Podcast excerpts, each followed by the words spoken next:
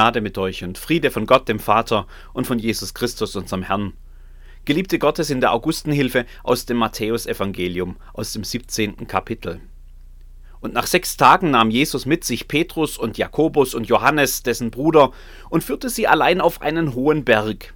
Und er wurde verklärt vor ihnen, und sein Angesicht leuchtete wie die Sonne, und seine Kleider wurden weiß wie das Licht. Und siehe, da erschienen ihnen Mose und Elia, die redeten mit ihm. Petrus aber antwortete und sprach zu Jesus, Herr, hier ist gut sein. Willst du, so will ich hier drei Hütten bauen, dir eine, Mose eine und Elia eine. Als er noch so redete, siehe, da überschattete sie eine lichte Wolke. Und siehe, eine Stimme aus der Wolke sprach, Dies ist mein lieber Sohn, an dem ich wohlgefallen habe, den sollt ihr hören. Als das die Jünger hörten, fielen sie auf ihr Angesicht und fürchteten sich sehr. Jesus aber trat zu ihnen, rührte sie an und sprach, Steht auf und fürchtet euch nicht.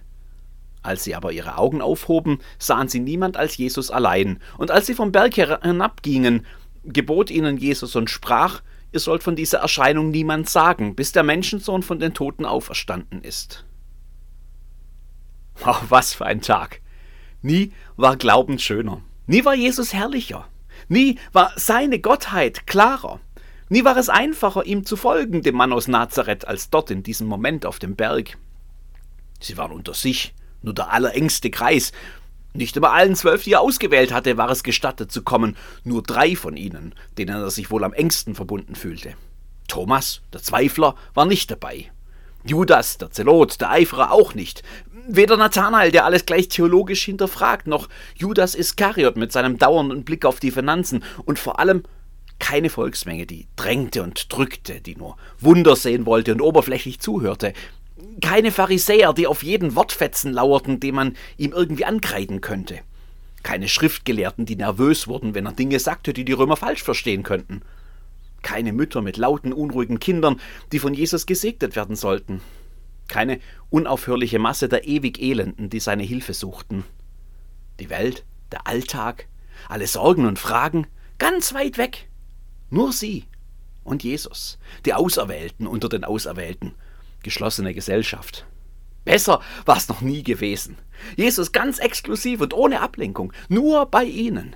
Jesus, seine göttliche Herrlichkeit aufgedeckt, ungefiltert. Das hätte noch ewig so weitergehen können. Aber nein, halt, es wurde doch noch einmal besser.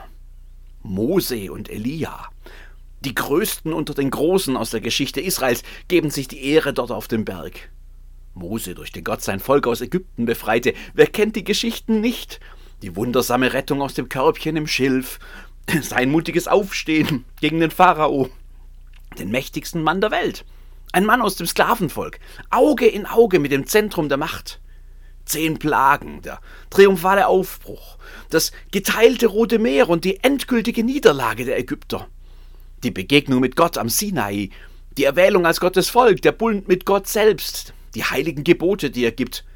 Ganz Israel bezieht seine Identität, nicht nur die religiöse, zurück auf diesen einen Mann, Mose, Zentrum der Geschichte Israels, Fundament, auf dem die Geschichte sich gründet. Und Elia, vielleicht der größte der Propheten, einer, durch den Gott redet, rebellisch, aufsehenerregend, plakativ, charismatisch, Feuer fällt bei ihm vom Himmel. Einer, in dem man sieht, dass Gott immer noch da ist. Einer, der für den mächtigen Gott Israels steht. Gerne erinnert man sich an ihn, gerade in einer Zeit, in der, in Israel, in der Israel alles ist. Nur nicht mächtig. Ohnmächtig vielmehr, unter der Besatzungsmacht der Römer. Dass Mose und Elia einmal wiederkämen am Ende der Zeit, das munkelt man seit langem in Israel. Zumal bei beiden das Ende irgendwie rätselhaft war. Mose, so sagt man, sei von Gott selbst bestattet worden. Wo, weiß keiner. Elia verschwand so feurig, wie er gelebt hatte, in einem flammenden Wagen in den Himmel entführt. Jetzt sind beide wieder da. Das Ende der Zeit muss angebrochen sein. Das passt ganz gut zu dem, was Jesus sagt vom Gottesreich und das herbeigekommen ist. Auf einmal ist alles ganz klar. Auf einmal ist alles ganz einfach. Auf einmal steht man ganz sicher auf der richtigen Seite, wenn man zu ihm gehört, wenn man dabei ist dort auf dem Berg. Da gibt es keine Zweifel. Da gibt es keine Fragen, da gibt es keine Gegner, die einem das Leben schwer machen. Da gibt es keine Sorgen, die einen nicht schlafen lassen. Nur Jesus. Herrlichkeit, Gottes Macht und Größe, und die Hoffnung auf sein Reich liegt fast greifbar in der Luft. Es hätte immer so bleiben können. Lasst uns Hütten bauen. Wenn es einen Moment im Leben gab, der nie enden sollte, dann dieser. Aber Jesus macht nicht mit. Gott selbst widerspricht denen, die ihre dauerhafte Zukunft in diesem Herrlichkeitsmoment planen. Er macht ganz schnell Schluss mit dem Traum von einem ungetrübten Leben jenseits aller Fragen und Anfechtungen. Sie müssen hinunter vom Berg, raus aus der Herrlichkeit, weg von den Größen der Vergangenheit. Gott lässt nicht zu, dass wir uns zurückziehen aus der Welt. Er sammelt uns nicht zu so einem heiligen Elitegrüppchen, ganz unter uns und fern von allem, was Probleme bereiten könnte. Der Weg der Nachfolge, der Nachfolge Jesu, geht schnurstracks hinein in den Alltag des menschlichen Daseins, hinein in die Fragen und Zweifel, in die Sorgen, in die Widerstände, die das Leben hier so mit sich bringt. Bei jedem ganz anders und doch quasi garantiert mit dabei. Das Leben findet nicht in der Wolke von Gottes Herrlichkeit statt. Wer Jesus anschaut, der hätte das längst begreifen können. Sein ganzer Weg hier war ein Abstieg. Heraus aus der Herrlichkeit Gottes, hinein ins Menschsein. Ein Kind wird er an Weihnachten, arm und klein, ohne Platz und Wiege, in Windeln gewickelt, in einer Krippe liegend. Hinein geht Gott in ihm, hinein in die Welt mit ihren Problemen und Leiden, mit Krankheit und Ausgrenzung, mit Verfolgung und Hass. Hinunter geht Gott mit ihm, in alles hinein, in restlos alles. Keinen Platz gibt es, keine Situation, in der er seinen Fuß nicht setzen würde. Hinunter bis hinein ins Sterben, in den Tod. Das war sein Weg, Immanuel, Gott mit uns, in allem. Wer hätte ahnen können, dass er das auch seinen Nachfolgern zumuten würde? Schweigend gehen sie hinunter vom Berg. Kein Triumphzug. Niemand wird hinausposaunen. Wir haben's gesehen, er ist verhaftet Gottes Sohn. Selbst das hat er ihnen verboten. Schweigend gehen sie hinunter. Mit jedem Schritt ist die Herrlichkeit weiter weg, der Traum vom Berg. Schweigend gehen sie hinunter. Mit jedem Schritt kommt die Wirklichkeit näher. Das Leben, der Alltag und alles, was dazugehört, alles, dem man auf dem Berg entfliehen konnte, mitten hinein geht ihr Abstieg. Was bleibt von all der Herrlichkeit?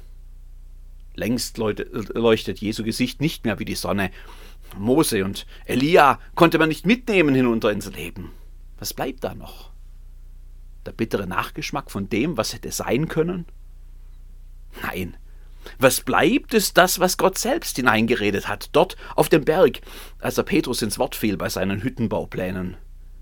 Dies ist mein geliebter Sohn, an dem ich wohlgefallen habe, den sollt ihr hören. Er bleibt, Gottes geliebter Sohn, Jesus, Immanuel, Gott bei den Menschen, der bleibt. Auf ihn sollt ihr hören. Das ist es, was bleibt, wenn der Alltag wiederkommt und die Sorgen. Auf ihn sollt ihr hören was Gott in ihm hineinspricht in unsere Welt, in unseren Alltag, in unser Leben, das bleibt. Was Gott hineinspricht, hörbar, sichtbar, aufgeschrieben im Evangelium, was Gott hineinspricht, wenn er in ihm lebt, ist er nicht selbst das fleischgewordene Wort Gottes? Jesus Christus wie er uns in der Heiligen Schrift bezeugt wird, ist das eine Wort Gottes, das wir zu hören, dem wir im Leben und im Sterben zu vertrauen und zu gehorchen haben, heißt es in der ersten These der Barmer theologischen Erklärung. Still war es auf dem Berg, eine heilige Stille, in der nur ganz wenige Worte fließen, wenn man von Petrus vorlauten Quaken mal absieht. Gott spricht, Jesus spricht, Mose und Elia. Drunten wird es wieder laut, es wimmelt wieder im Leben. So viele Stimmen, Fragen, Anfragen, Ansprüche, Widersprüche, Ratschläge, auch ungefragt, Anklagen. Das Leben ist laut und voll und manchmal ein wirres Durcheinander. Mal eine Symphonie, mal eine wahre Kakophonie der Stimmen. Seine Stimme bleibt. Mittendrin ist sie die eine, auf die ich hören möchte. Dies ist mein lieber Sohn, an dem ich wohlgefallen habe, den sollt ihr hören das bleibt. Und das, was er dann selbst spricht auf dem Berg, das begleitet sie hinunter, hinein ins Leben, das begleitet uns an jedem Tag und in jeder Nacht. Steht auf, sagt er, und fürchtet euch nicht. Steht auf und fürchtet euch nicht und geht hinein ins Leben, in allem, was kommt, im Wissen, dass er mit euch geht und im Hören auf das, was er sagt. Das nämlich, steht auf und fürchtet euch nicht. Amen.